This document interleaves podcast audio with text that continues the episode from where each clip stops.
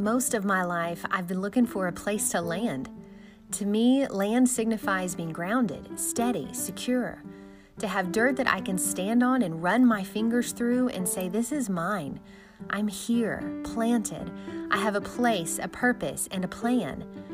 After staring at the ground for so long in an effort to gain land, I was forced to lift up my eyes and turn my attention to a storm that was brewing and seemed never ending.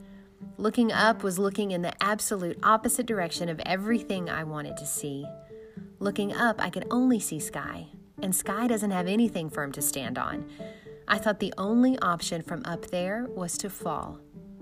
Most of my life, I looked for a place to land until God gave me a taste for the sky.